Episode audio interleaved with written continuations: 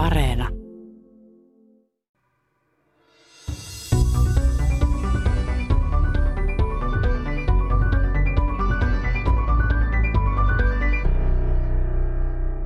Vesitasapaino koostuu ehkä yksinkertaisemmin pohdittuna juodusta, nautitusta nestemäärästä, tulee se mistä lähteestä tahansa, ja sitten poistuvasta nesteestä, poistuu se sitten hengityksen, hien tai virtsan mukana. Jos työskentelemme kuumassa tai muuten työskentelemme tai meillä on kuumetta, niin eli meidän kehon sisäinen lämpötila nousee joko lihastyön tai tämän sairauden aiheuttaman kuumeen vuoksi, niin elimistöhän pyrkii tasapainottamaan ilmiötä luovuttamaan lämpöä ympäristöön, jolloin näitä kompensaatiokeinoja on tietysti hikoilu. Ja mitä enemmän on lämpöä luovutettavana, sitä voimakkaammin hikoillaan. Jos tässä tilanteessa lähtökohtaisesti ollaankin jo kuivahtaneita, niin emme kykene samalla tavalla hikoilemaan. Miten näkyy tämän homosuvun sopeumina se, että me joudutaan hikoilemaan ensinnäkin sen takia, että meidän täytyy pystytään juoksemaan pitkiä matkoja, pystytään liikkumaan pitkiä matkoja kuumassa, me hikoillaan ja siihen on sitten kehittynyt erilaisia menetelmiä, erilaisia fysiologisia anatomisia rakenteita, jotka sitten tavallaan säästää tai kierrättää sitä nestettä. Ja tosiaan tämä nenänmuoto on yksi. Sitten tämä ihan tämä ruumiin rakenne, hoikka, pitkä, pitkä raajanen, niin auttaa. Kyllä mun mielestä niin vaan tämä hikoilu on tässä evolutiivisesti se ihmisen, ihmisen niin kuin tämän vesitalouden haaste verrattuna muihin. Ja sitten toisaalta se, että me ollaan sekasyöjä. Tässä tiedeykkösessä pääosassa on vesi ja nimenomaan meidän elimistön vesi. Onhan ihminen suurimmaksi osaksi vettä, noin 70 prosenttia.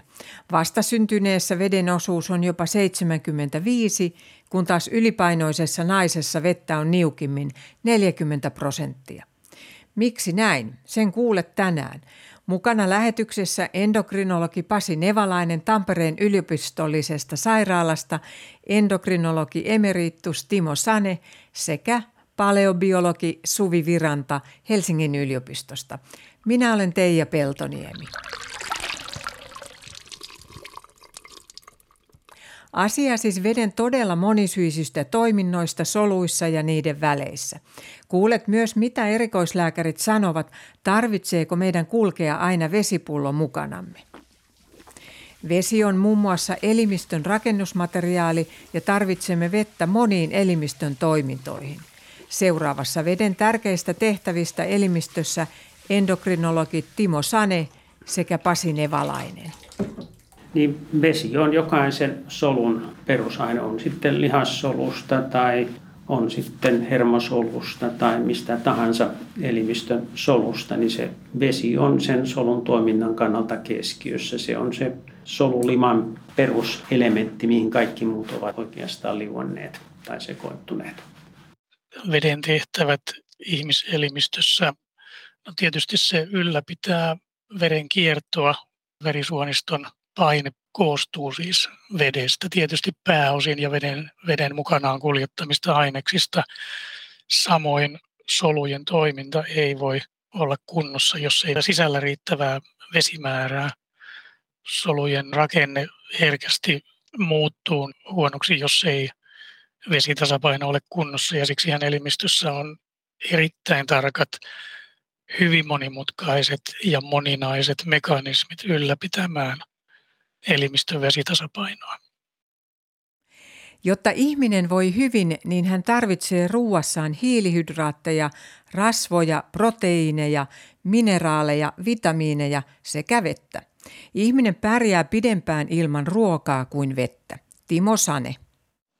Mutta kyllä näistä varmasti tuo vesi on yksi keskeisin. Miksi se on keskeisin? No vesi kuljettaa plasma, soluulkoinen neste, on vettä, johon on liuennut kaikkia, kaikki muut molekyylit ja jonit, proteiinit, rasvat ja niin poispäin. Kyllä vesi, vesi, on, vesi on siinä ytimessä. Me emme pärjää ilman vettä. Pärjäämme pitempään ilman kaloreita kuin vettä. Mutta ihmisen kannaltahan se Veden merkitys on siinä, että jokainen solu sisältää vettä ja solut voivat huonosti, jos niissä on liikaa vettä, ne turpoavat, tai solut voivat huonosti, jos ne kutistuvat, kun on veden puute. Eli se sopiva oikea vesimäärä jokaisessa meidän solussa takaa solun moitteettoman toimen. Meistä aika moni on lukenut ja kuullut neuvoja, paljonko pitäisi juoda. Mutta vähemmän huomiota on annettu vesitaloudelle, eli sille paljonko saamme vettä vuorokaudessa ruuasta ja juomasta. Ja paljonko sitä virtsaamme ja ulostamme sekä eritämme hikenä että haihdutamme hengitysteistä. Näistä muodostuu vajaa neljä litraa vuorokaudessa. Kyse on veden dynaamisesta tasapainosta elimistössä. Pasi Nevalainen veden poistuminen, no se on kolminainen prosessi. Ihminen hengittää vettä ulos ja toisaalta hikoilee vettä. Ja nämä on niin kuin haihtumistavat, millä vesi poistuu elimistöstä, mutta tietenkin myös munuaiset suodattaa nestettä hyvin voimakkaasti ja sen säätely, paljonko siitä munuaisten suodattamasta vedestä poistetaan virtsana, niin se on, se on omanlaisensa hyvin monimutkainen prosessi. Ja sitten tietysti tuolla verenkierro ja solujen ja niiden välissä olevan soluvälitilan kaikki prosessit, miten vesi liikkuu siellä, niin ne on hyvin monimutkaisia prosesseja erilaisissa kohdissa elimistöä. Vesitasapainoon kuuluu kaikki nautittu neste, on se missä tahansa muodossa, on se sitten itse vettä tai jotain sitkeämpää nestettä tai on se sitten ruoan mukana vähän niin kuin jopa piilossa, kuten kurkku on valtaosin vettä tai vesimeloni vasta onkin. Kaikki muodot, missä vesi tulee, liittyy tähän nautitun veden nesteen määrään.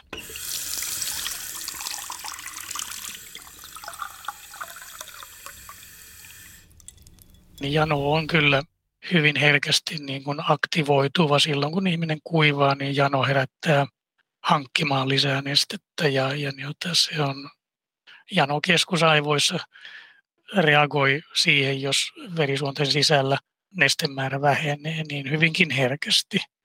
Ehkä sillä ainoastaan sitten janokeskuksen toiminta ja janon toiminta saattaa olla niin kuin heikompaa, mitä iäkkäämpi ihminen on, mutta ei se kaikilla näin ole, mutta se on mahdollista, että vanhuksella janon tuntemukset vähenevät.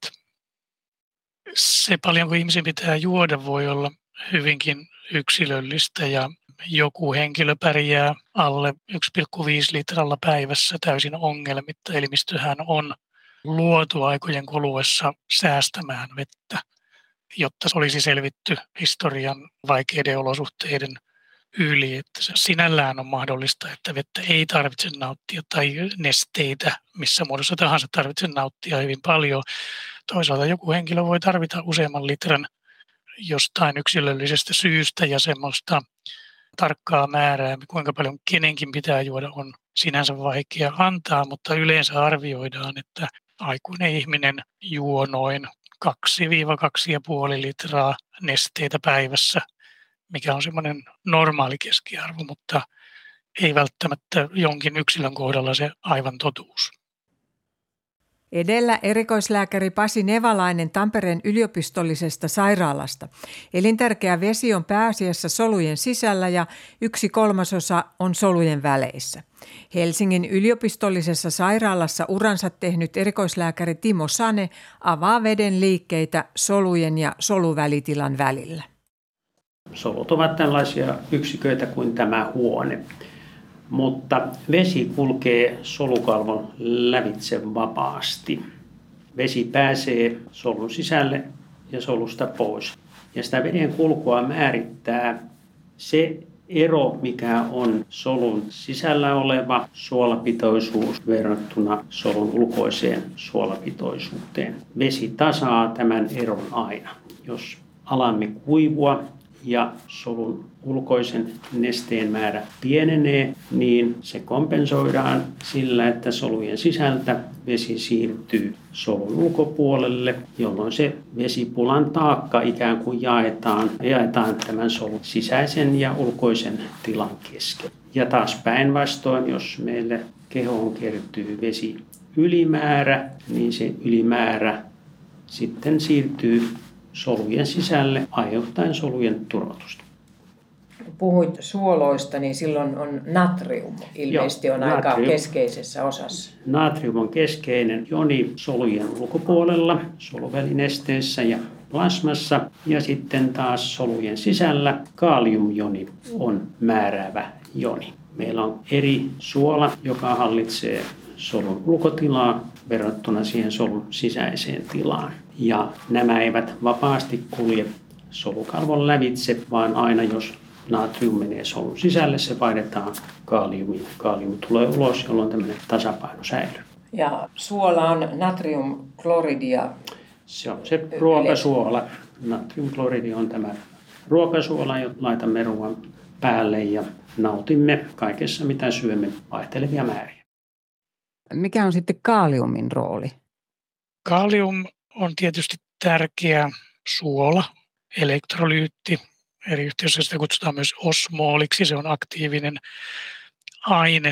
Kaliumsuolaa on elimistössä hyvin runsaasti solujen sisällä ja vastaavasti huomattavan paljon vähemmän verenkierrossa. No tarvitseeko sitten tavallisen ihmisen jotenkin kiinnittää huomiota tähän kaaliumiin ja sen saantiin, kun tämä natriumhan on, kun se on sitä ruokasuolaa, on, natrium on osa sitä, niin siitähän puhutaan paljon, että sitä ei saa olla liikaa. Ja sehän on yksi semmoinen neuvo helteellä, että kuitenkin sitäkin pitää saada, niin onko tämä kaalium sellainen, johon pitäisi kiinnittää tavallisen ihmisen huomiota?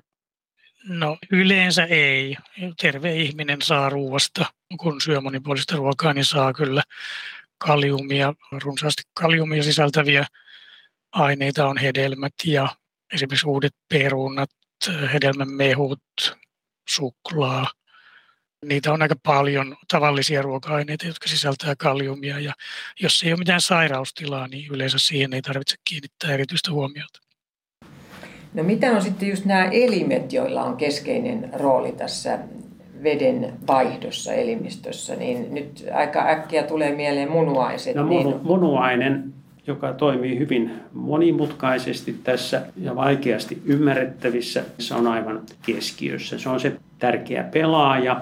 Toisaalta sitten tämän vesitalouden kannalta munuaisissa tapahtuvaa veden eritystä säätelee keskeisesti hormoni nimeltä vesihormoni, antidiureettinen hormoni, joka verenkiertoon erittyy aivolisäkkeen takalohkosta. Se säätelee munuaistiehyöiden ihan loppupäässä tätä veden poistumaa virtsaa. Jatketaan munuaisista tuonnempana. Vesi on perin tärkeä ihmisen aineenvaihdunnalle, ravintoaineiden ja jätteiden kuljetukselle sekä sydämen toiminnoille muun muassa. Erikoislääkäri Timo Sane seuraavassa solun tasapainosta, jolla on rooli lämmön säätelyssä. Hän valottaa myös veden niukkuudesta johtuvasta sekavuudesta, tiedollisten taitojen alentumisesta. Tämän on aika moni saattanut joskus kokea. Kyllä se varmaan se keskeinen tehtävä on taata se yksittäisen solun tämmöinen hyvä homeostaassi. Voisiko sanoa tasapaino? Tasapaino, joo. Koska jos me ajatellaan nyt tämmöistä yleistä ongelmaa kuin vaikkapa kuumassa ilmanalassa työskentely, jolloin helposti me altistamme itsemme kuivumiselle. Ja jos ei juoda riittävästi niissä oloissa, niin elimistö kuivuu vettä alkaa siirtyä solujen sisältä, sisältä solujen ulkopuolelle. Kompensaatioilmiönä solut kutistuvat ja kutistuessaan kaikki solut, erityisesti hermosolut, toimivat huonosti ja kuivuman yksi oirehan on kognition heikkeneminen. Ja äärimmillään sitten kuivoissaan hermosolut aivosolut kärsivät tai oireilevat sillä tavalla, että se vaikuttaa meidän tajuntaan. Tulee sekavuutta, tajunnan häiriöitä. Tämän tiedeykkösen päähuomio on vesi elimistössä, mutta on kiinnostavaa tarkastella vettä ihmisen pitkän lajinkehityksen kuluessa. Siksi kysyin paleobiologian dosentilta Suvi Virannalta Helsingin yliopistosta, mitkä ovat merkittävimmät erot ihmisen vesitaloudessa verrattuna muihin ihmisapinoihin. Kyllä se hikoilu varmasti on. Ihmisellä on ainakin kaksinkertainen määrä hikirauhasia ja ne käyttää tehokkaammin niitä kuin esimerkiksi simpanssilla. Mä löysin täältä just tällaisen tiedon tosiaan, että, että meillä olisi näitä pieniä hikirauhasia, niin on hyvin monessa paikassa elimistössä ja, ja tämmöisessä tilanteessa, kun se hien tuotto on hyvin, hyvin voimakasta, niin että se olisi, voisi olla jopa kaksi litraa tunnissa ja verrattiin simpansseihin, niin se olisi näinkin tämmöinen pitkä harukka kuin neljästä kymmenen kertaa suurempaa kuin simpansseilla, niin mikä tähän on niin johtanut? Mikä se on se joku muutos siinä sitten? Ihmisellä on täytynyt kehittää tehokas jäähdytysjärjestelmä, koska ihmiskeho sopeutuu elämään siis siellä kuumassa, mutta myös, myös liikkumaan nopeasti tai oikeastaan niin kuin energiatehokkaasti pitkiä matkoja kuumassa ilmastossa, avoimessa ympäristössä. Ja voidaan ajatellakin, että ihmisen koko kehon muoto ikään kuin kehittyi tähän energiatehokkaaseen liikkumiseen, mutta yksi osa sitä oli myös siihen kehon jäädyttämiseen. Ja kuitenkin sitten niin, että vettä säästäen, eli ei, ei hikoiltaisi.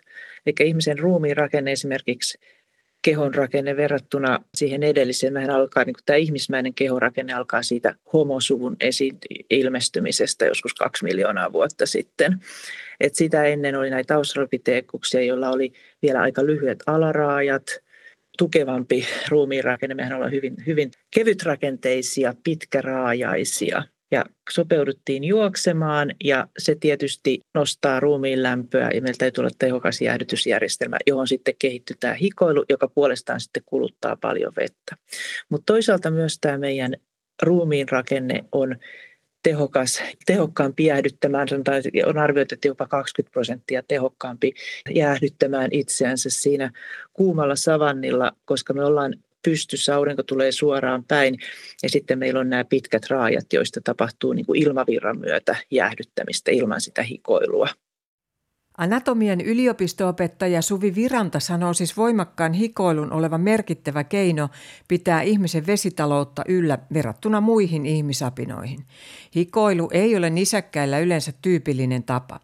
Viranta jatkaa ohjelman loppupuolella ihmisen nenän muodon vaikutuksesta vesitalouteen. Mutta seuraavaksi nestetasapainon kannalta oleelliseen elimeen munuaisiin.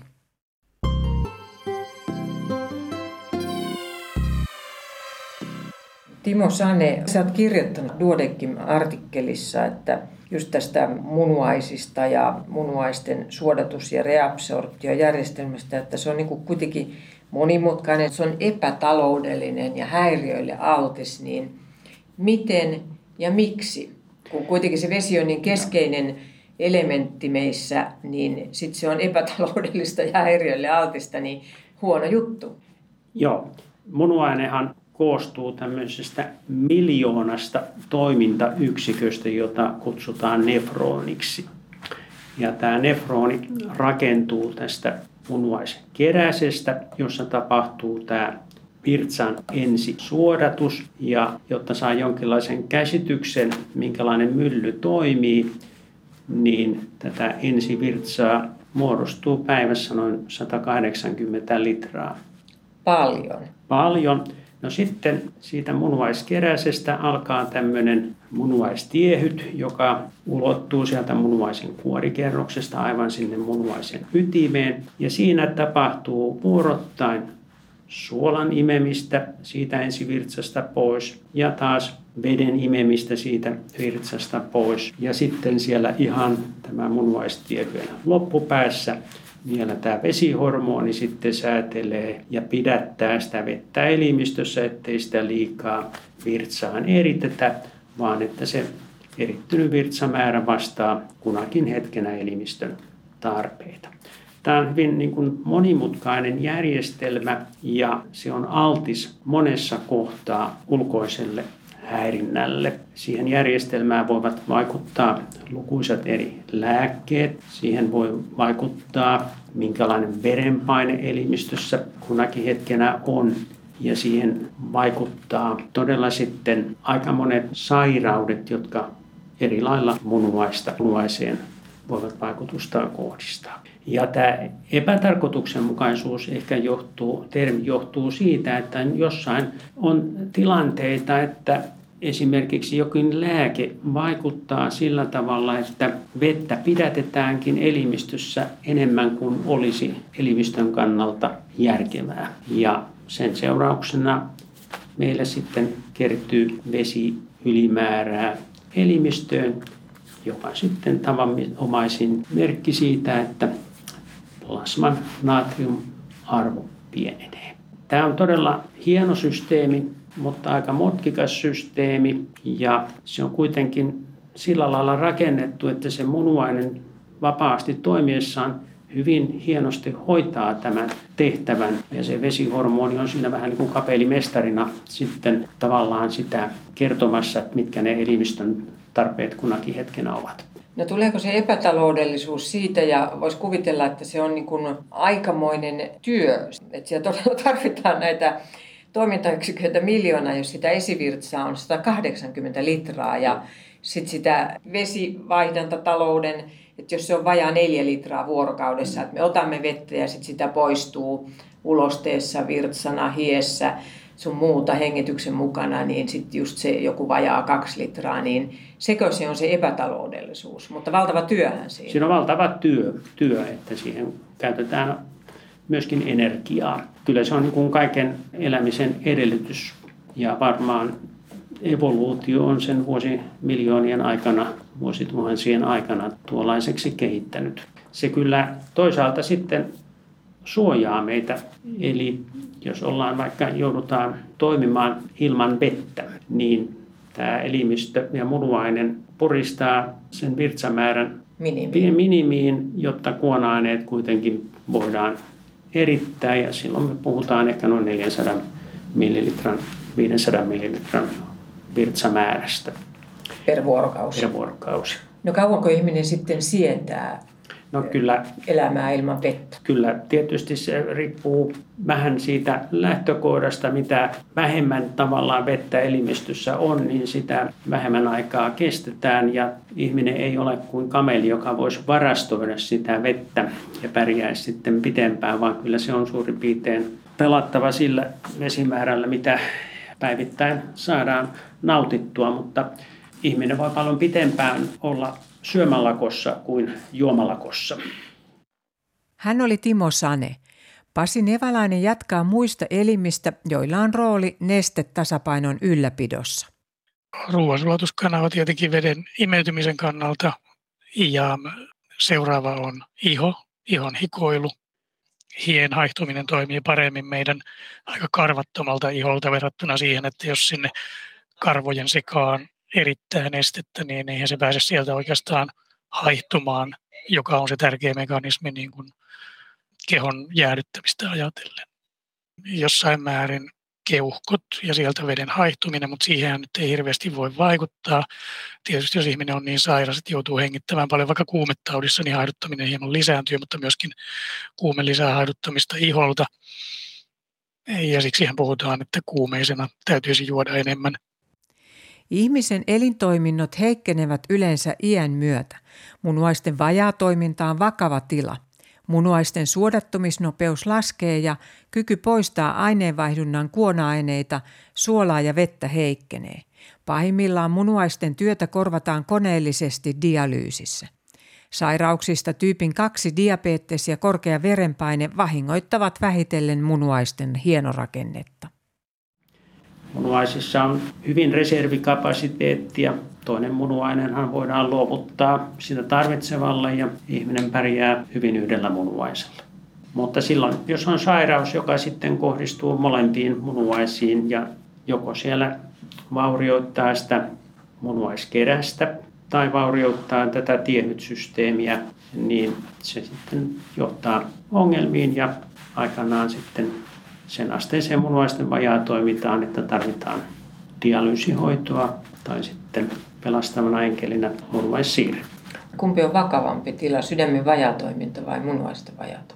Se on vaikea kysymys. Se riippuu. Tänä päivänä sydämen vajaatoimintaa voidaan hoitaa monilla uusilla lääkkeillä ja elintavoilla. potilas voi pitkään pärjätä sen kanssa.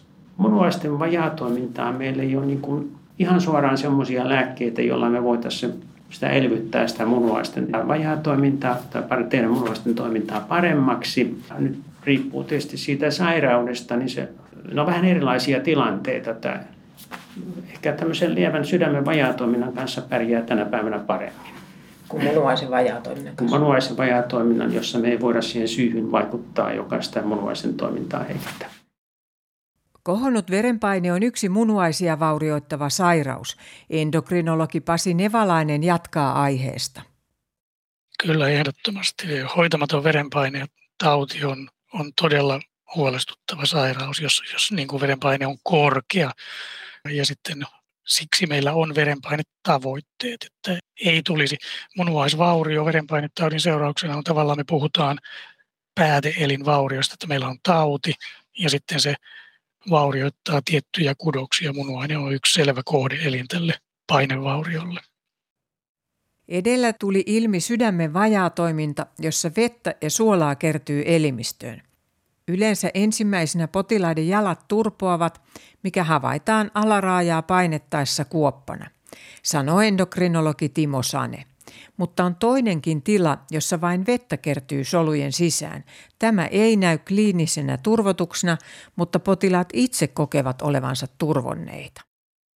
Ja se johtuu siitä, että se, tässä sydämen vajaatoiminnassa se tavallaan se neste kertyy tänne solun ulkoiseen tilaan, koska sekä suolaa että vettä kertyy. Ja taas tässä jälkimmäisessä tilassa se vesiylimäärä kertyy sinne solujen sisälle, eikä sillä lailla ihan tasaisesti kaikkiin soluihin. Ollaan sitten kysymys täällä pystyä sanoa vähän korkeammalla tai siellä nilkassa, eli, eli se ei ole painovoimastakaan enää riippuvainen. Ja silloin, silloin syntyy vain tämmöinen ehkä tämmöinen turvotuksen tunne pikemmin kuin että nähtäisiin turvotuksia. Mutta mikä on turvotuksen tunne? No se on semmoinen niin kuin subjektiivinen tunne tietysti ja moni voi kokea sitä muutenkin, vaikka meidän suola-arvot olisi aivan ihan normaalit. Tämmöisessä tilanteessa se on semmoinen, mitä on pannut merkille, että monet potilaat niin kuin kokee sen, että on, on jollain lailla turvuksessa, vaikka ei näin. Se noin kaksi vähän erilaista tilannetta noin kliinisesti. Ihan varmasti on, mutta sä et ole löytänyt kliinistä työtä tekevänä lääkärinä mitään, joka ikään kuin kuvastaisi sitä turvotuksen tunnetta, et? Ei, ei, ei se on niin kuin, ja sitähän voi liittyä monessa muussakin sairaudessa voi olla tämmöistä turvotuksen tunnetta. Tulee nyt mieleen vaikkapa, vaikkapa nyt kilpirausen vajaa toiminta johon itse asiassa joskus voi ihan liittyäkin samalla mekanismilla, mutta muutenkin, vaikka suola-arvot olisi normaalit. Et ei, ei sille, se on vaan, sitä on vaikea, se on, niin kuin, se on sellainen kokemusperäinen tunne tietysti. Mutta mä en ole koskaan kuullut, että miehet valittaa, että niitä turvottaa. Ja naisilla se on vähän niin kuin semmoinen kesto aihe, että Joo. mulla on semmoinen turvonnut olo Joo. ja Tää, mulla on tässä tällaista vatsan Joo. kohdalla. Niin mistä hy- siinä on Se on ihan hyvä esimerkki. Se liittyy naisilla usein niihin päiviin juuri ennen kuin kuukautiset alkaa. Tämmöinen turvotuksen tunne. Ja, ja kyllä se varmasti voi kieliä ihan samanlaisesta ilmiöstä, vaikka meillä ei missään suola-arvoissa näy siinä tilanteessa yleensä mitään poikkeamuutta. Ja se varmasti liittyy hormonikierron tiettyyn vaiheeseen, jolloin nämä kieltaraushormonipitoisuudet ovat huipussansa elimistössä. Ja sama tilannehan on vähän raskauden aikanakin. Mutta taas kun on ollut korvat auki jo tässä aika monta kymmentä vuotta, niin en ole myöskään kuullut koskaan vaihdevuosi. Ajattelen, että vaihdevuosi-ikäinen nainen, sehän nyt vaihtelee milloin kullakin mm-hmm. on, mutta sanotaan noin 50 ympärillä, niin että sitten kun ne on ohi ne vaiheet, niin edelleen ne naiset sanoo, että turvottaa. Ja edelleenkään en ole kuullut, että 57-vuotias mies valittaa, että nyt olen turvonnut. Se, se pitää kyllä ihan paikkaansa, että jos ajatellaan tämmöistä turvotus, turvotuksen tunneoiretta, niin se on varmasti käytännön kliinisessä työssäkin näkyy selvästi enemmän olevan naisilla tämmöinen oire kuin miehillä.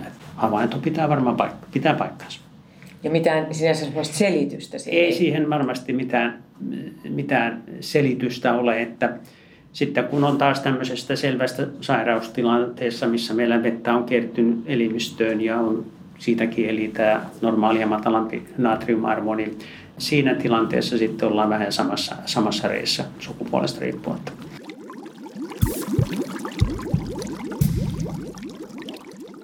Meillähän on noin 70 prosenttia vettä elimistössä ja ikään kuin se nesteytytyin on tavallaan vastasyntynyt, jolla on 75 prosenttia.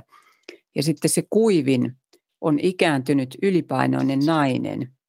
Niin miksi se ylipainoinen nainen on kuivempi kuin ylipainoinen ikääntynyt mies? Hmm, hyvä kysymys, mutta osaankohan mä täysin tähän vastata? Mä olettaisin, että mitä enemmän rasvakudosta on, niin se sitten niin kuin se suhteellinen veden osuus vähenee. Ja sitten toki yleensä ottaenkin naisissa on sen 10 prosenttia vähemmän vettä nestettä kuin miehissä. Eli niin kuin, onkohan siinä nyt sitten loppujen lopuksi tässä esittämässäsi ajatuksessa, että ylipainoinen nainen, niin sillä siinä on vähemmän, niin todennäköisesti kaikissa naisissa siis on vain 10 prosenttia vähemmän vettä noin keskimäärin. Tämä olisi ehkä se, miten osaan asiaa tulkita. Sehän on sitten kiinnostavaa, että jos naisissa on 10 prosenttia vähemmän vettä kuin miehissä, niin ja silti naisia turvottaa, että nyt vaan välikommenttina, niin itseään on selvää, että jos nainen on raskaana, niin mitä se tekee ihmiselle, mutta suurin osa näistä naisista, joiden puheita on kuunnellut, ovat olleet ihan ei-raskaana. Mutta minkälainen sitten, tämähän on tämä rasvan ja lihaksen suhdehan on miehellä ja naisella erilainen. Mm. Voisiko se 10 prosenttia johtua nimenomaan siitä ja millä tavalla se rasvasolu on erilainen sitten, että kun tässä on nyt puhuttu siitä, että, että se vesi on kaksi kolmasosaa solujen sisällä ja yksi kolmasosa siellä soluvälitilassa. Hmm. No mä vastaisin ehkä vähän kiertäen, että naisessahan on, niin kuin sanoit, on, naisessa on enemmän rasvakudosta ja niin pitääkin olla, jotta naisen elimistön terveet niin kuin hormonaaliset toiminnot pysyy yllä. Liian vähäinen rasvaprosentti, niin kuin voi ajatella, kuten voi tapahtua esimerkiksi urheilijalla tai laihuushäiriössä, niin, niin tota, sehän pysäyttää naisen kuukautiskierto toiminnan, joka johtuu sitten, että hormonaalinen toiminta ei enää pysty, sitä ei pystytä ylläpitämään ja, ja niin kuin tämä normaali määrä rasvaa, niin kuin pitääkin olla, niin se, se varmaan selittää enemmän. Olettaisin tai ajattelisin näin teoreettisesti, että rasvasolu, niin kuin sen tarkoitus, yksi tarkoitus on varastoida rasvaa, niin kuin ikiajat historiassa oletettiin, että sillä ei ole mitään muuta tekemistä, niin se, että kun se varastoi rasvaa, niin eihän sinne sitten mahdu yhtä paljon nestettä sen perus, yhden perusfunktion takia. Mutta sinne siis mahtuu kuitenkin vähän sitä nestettä. Kyllä, kaikissa kudoksissa on oltava nestettä, vettä, tai muuten ne ei toimi normaalisti. Entä sitten just tämä lihas, ja sitten nyt puhuttiin tästä rasvasta, että se lihaksen, kuinka paljon sitä vettä on siellä lihaksessa sitten, että jotta meillä olisi ne lihakset, niin niitähän pitää käyttää. Niin mikä merkitys niillä lihaksilla on sen nestetasapainon ylläpidossa? No lihaksista ei yleensä nestetasapainotilanteen ylläpidossa hirveästi puhuta, ne on osa muuta elimistöä ja toimii siinä, missä muutkin alueet. Oikeastaan ainut, missä olen törmännyt niin kuin sairaustiloissa, että lihaksilla on merkitystä, kun ihminen sairastuu ja nestetilanne muuttuu, niin voi olla, että jos vaikka tulee huomattava lihasvaurio isoille lihasalueille, niin sinnehän samassa tai muussa tilanteessa karkaa paljon verta, tulee niin lihaksisen verenvuoto, tai että lihaksia hajoaa, jos ihminen on vaikka joutunut makuulle pitkäksi aikaa, sanotaan vaikka pari vuorokautta, eikä pääse ylös eikä kukaan auta, niin ne painouksissa olevat lihakset hajoaa ja sinne menee paljon nestettä ja silloin ihminen, ihmisellä voi olla paljon siellä vaurioituneissa lihaksissa nestettä, mutta se neste karkaa verisuonten sisältä ja hänen, hän on niin kuin kuiva suonten sisältä ja se, se voi sotkea nestetasapainon ja myös suolatasapainon elimistössä. Eli vakava tilanne.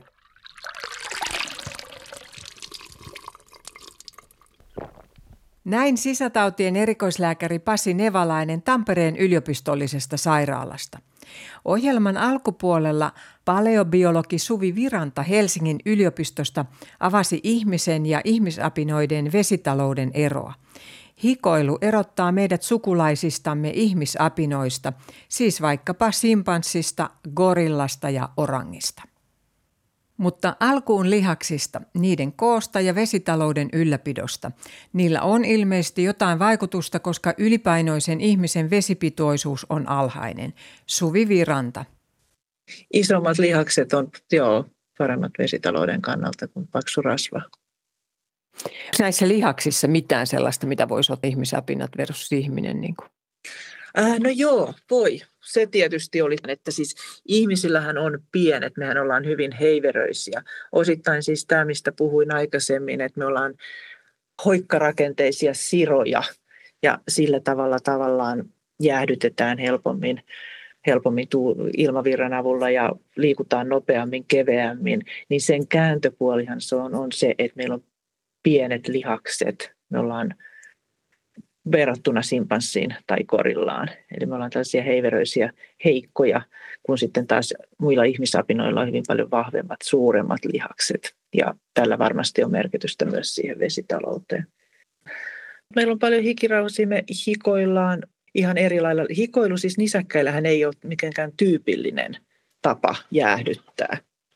Suurin osa nisäkkäistä niin läähättämällä, jos miettii vaikka koiraa, joka on tuttu esimerkki, niin suurin osa, niillä on hyvin vähän näitä pieniä hikirauhasia, eli niiden tehtävä ei ole kehon jäähdytys, vaan keho jäähdyttää lähettämällä ja ihminen tavallaan sitten otti käyttöönsä tämän hikoilun tai evoluution myötä kehittyi hikoilemaan kokona, niin kuin läpi kehonsa.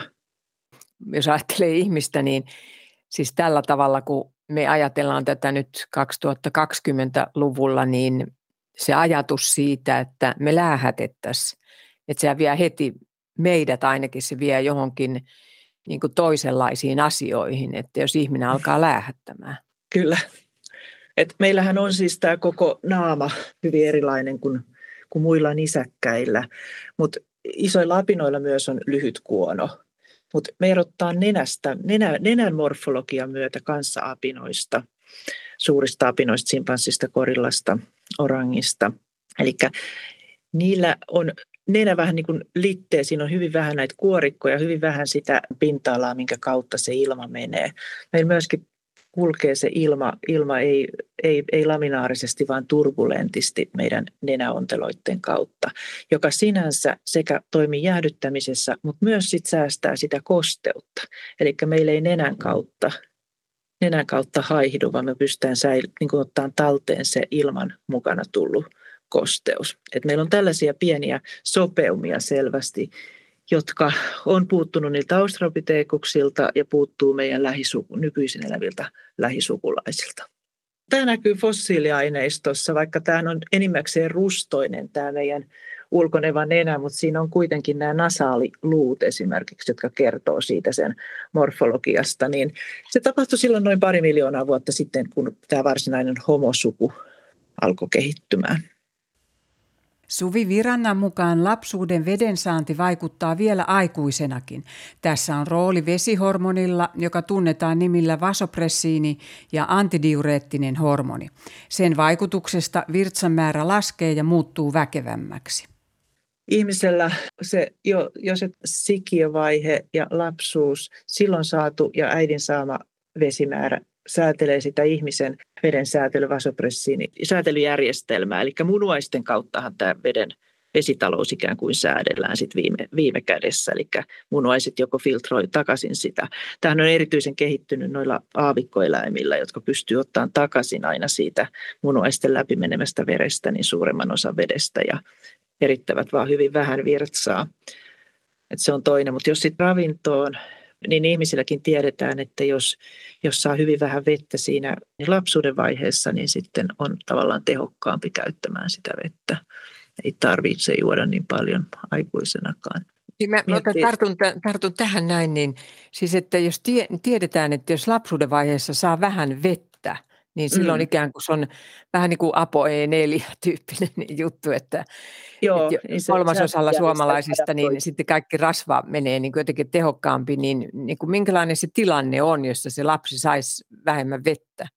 No varmasti siis riippuu minkälaista ravintoa syö ja kuinka paljon juotetaan, että, että todennäköisesti noissa vähemmän kehittyneissä maissa, niin jos se joudutaan vettä rajoittamaan, niin sitten pärjää vähemmällä aikuisenakin. Mutta mä en tiedä, onko näitä tutkittu esimerkiksi sitten muuhun terveyteen, että onko siinä. Tosiaan ihmisen ravinnostahan niin paljon vettä tulee ravinnon mukana. Ja metsästä ja keräilijöistä tiedetään, että ne osaa etsiä niitä kasveja, ja, kasveja joista saadaan paljon vettä. Se pelkän veden etsiminen ei ole monissakaan kulttuureissa tärkein, vaan juuri ne, ne vesipitoiset ravinnonlähteet kattaa osan siitä veden, veden tarpeesta. Sademetsässä elävät ihmisapinat saavat pääasiassa tarvitsemansa veden ravinnon mukana. Ne voivat kulkea jopa useita viikkoja juomatta. Mutta ihmisen ruokavalio on kuivunut lajin kehityksen myötä ja siksi tarvitsemme vettä. Kuiva liha oli pitkään yksi energian lähde. Myös ruoanvalmistustapojen laajeneminen vähensi ruoan vesipitoisuutta. Joo, mutta tässähän on tosi todellakin niin sata lämpötila ilmasto iso tekijä, eli pohjoisella pallonpuoliskolla hikoilu on paljon pienempää, jolloin totta kai silloin myös veden tarve on pienempi. Tropiikissa on enemmän vesipitoisia kasveja ja ravinnonlähteitä ympäri vuoden tarjolla ja hikoilla on paljon ja sitten toisaalta siirryttiin Homo sapiens viimeistään, kun siirtyi tänne pohjoiselle pallonpuoliskolle, niin täällähän oli kuitenkin viilempää ja hikoilu vähäisempää. Mutta se on totta, että semmoinen kuiva liha on tietysti kuiva, se on muuttanut sitä vesitaloutta. Mutta se on ihan, ihan totta, että tota, siis lihahan on hyvin proteiinipitoista ja ihminen tarvitsee kuitenkin myös hiilihydraatteja, hiilihydraatteja ja rasvoja, joiden myötä sitten yleensä tulee varmaan enemmän sitä vettäkin että se on ihmisravinnossa, että me ei olla mitään lihansyöjiä fysiologialtamme. Eli petoeläin voi säädetä pelkällä sillä kuivalla lihalla koko talven, mutta ihminen ei. Ihminen tarvitsee sen rasvan ja hiilihydraatin.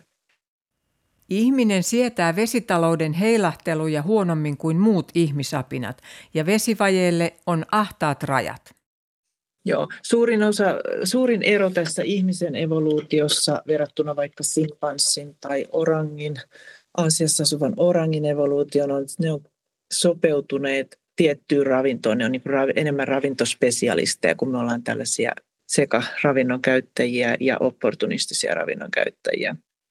Niin silloin niillä on ikään kuin niitä elimistö on sopeutunut siihen simpansseilla paljon hedelmän syöntiin ja, ja sitten taas orangeilla lehtiin, niin se vesitalous on varmasti sitten samalla lailla sopeutunut, sopeutunut juuri siihen tiettyyn ravintoon.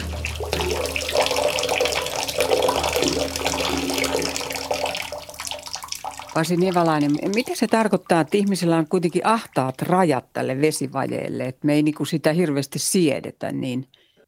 Kyllä siis vettä tarvitsee saada mieluiten päivittäin, että kyllähän se jano aika nopeasti meidät yllättää, jos nesteen saanti rajoitetaan. Ja sitten niin kun se täytyy sopeuttaa siihen, kuinka paljon virtsaa eritetään. Toki meidän elimistö pyrkii rajoittamaan virtsan eritystä ja muuttaa sen niin kuin tiiviimmäksi virtsan, jos nesteen saati rajoittuu, mutta, mutta juuri näin, että, että jos syystä tai toisesta, jos vettä ei ole saatavilla tai itse ei pääse veden luo, niin, niin, niin kyllähän se elimistö jo vuorokaudessa alkaa niin kuin, ainakin jano hälyttää siitä, että tarvitsisi sitä nestettä. Virtsa on hyvä mittari sille, onko juonut riittävästi. Virtsan vaaleankeltainen väri ja mieto haju kertovat, että nesteytys on ollut riittävää. Mutta mistä sitten tietää, onko juonut liikaa? Nykyään kuljetaan usein vesipullo mukana. Mitä tästä suuntauksesta sanoo endokrinologi Timo Sane?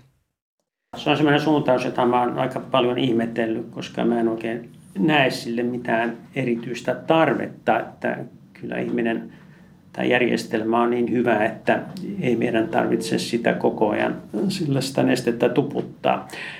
Siinä on niin kaksi asiaa, että vedellähän on tietysti sitä, että käytetään niin kuin vaan juomana ja sitä juodaan sen verran kun nyt tarvitaan, mutta sitten myöskin veden käyttöön ja tähän että jatkuvaan juomiseen, niin kyllähän siihen sitten osittain liittyy myöskin ikään kuin sellaista uskomusta, että meidän täytyy puhdistaa tätä järjestelmää huuhtelemalla, että se olisi vähän niin kuin semmoinen mikä tahansa putkijärjestelmä, joka aina välillä tarvitsee sitten niin kuin sitä huuhtelua, mutta ei semmoista tarvetta ole. Mutta sitten se jossain kohtaa usein voi olla se, että jos onkin semmoinen tekijä, kuten esimerkiksi joku lääke, joka vähän estää sitä, pidättää sitä vettä elimistössä sen vesihormonivaikutuksen kautta, niin silloin ei sitten tota pystytäkään sitä vesiyhdemäärää pois erittämään ja sitten sitä kertyy elimistöön.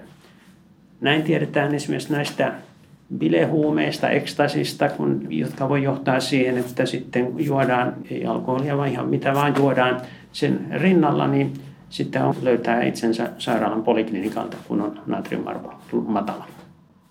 On joku, Eli juotu liikaa. On juotu liikaa, kun on joku tekijä, joku, joka vaikuttaa, estää sitä normaalia säätelyjärjestelmää. Ja se tekijä voi olla joku sairaus, se voi olla lääke, ja se voi olla ihan vaikka semmoinen pahoinvointi, joka on hyvin voimakas vesihormonierityksen erittäjä.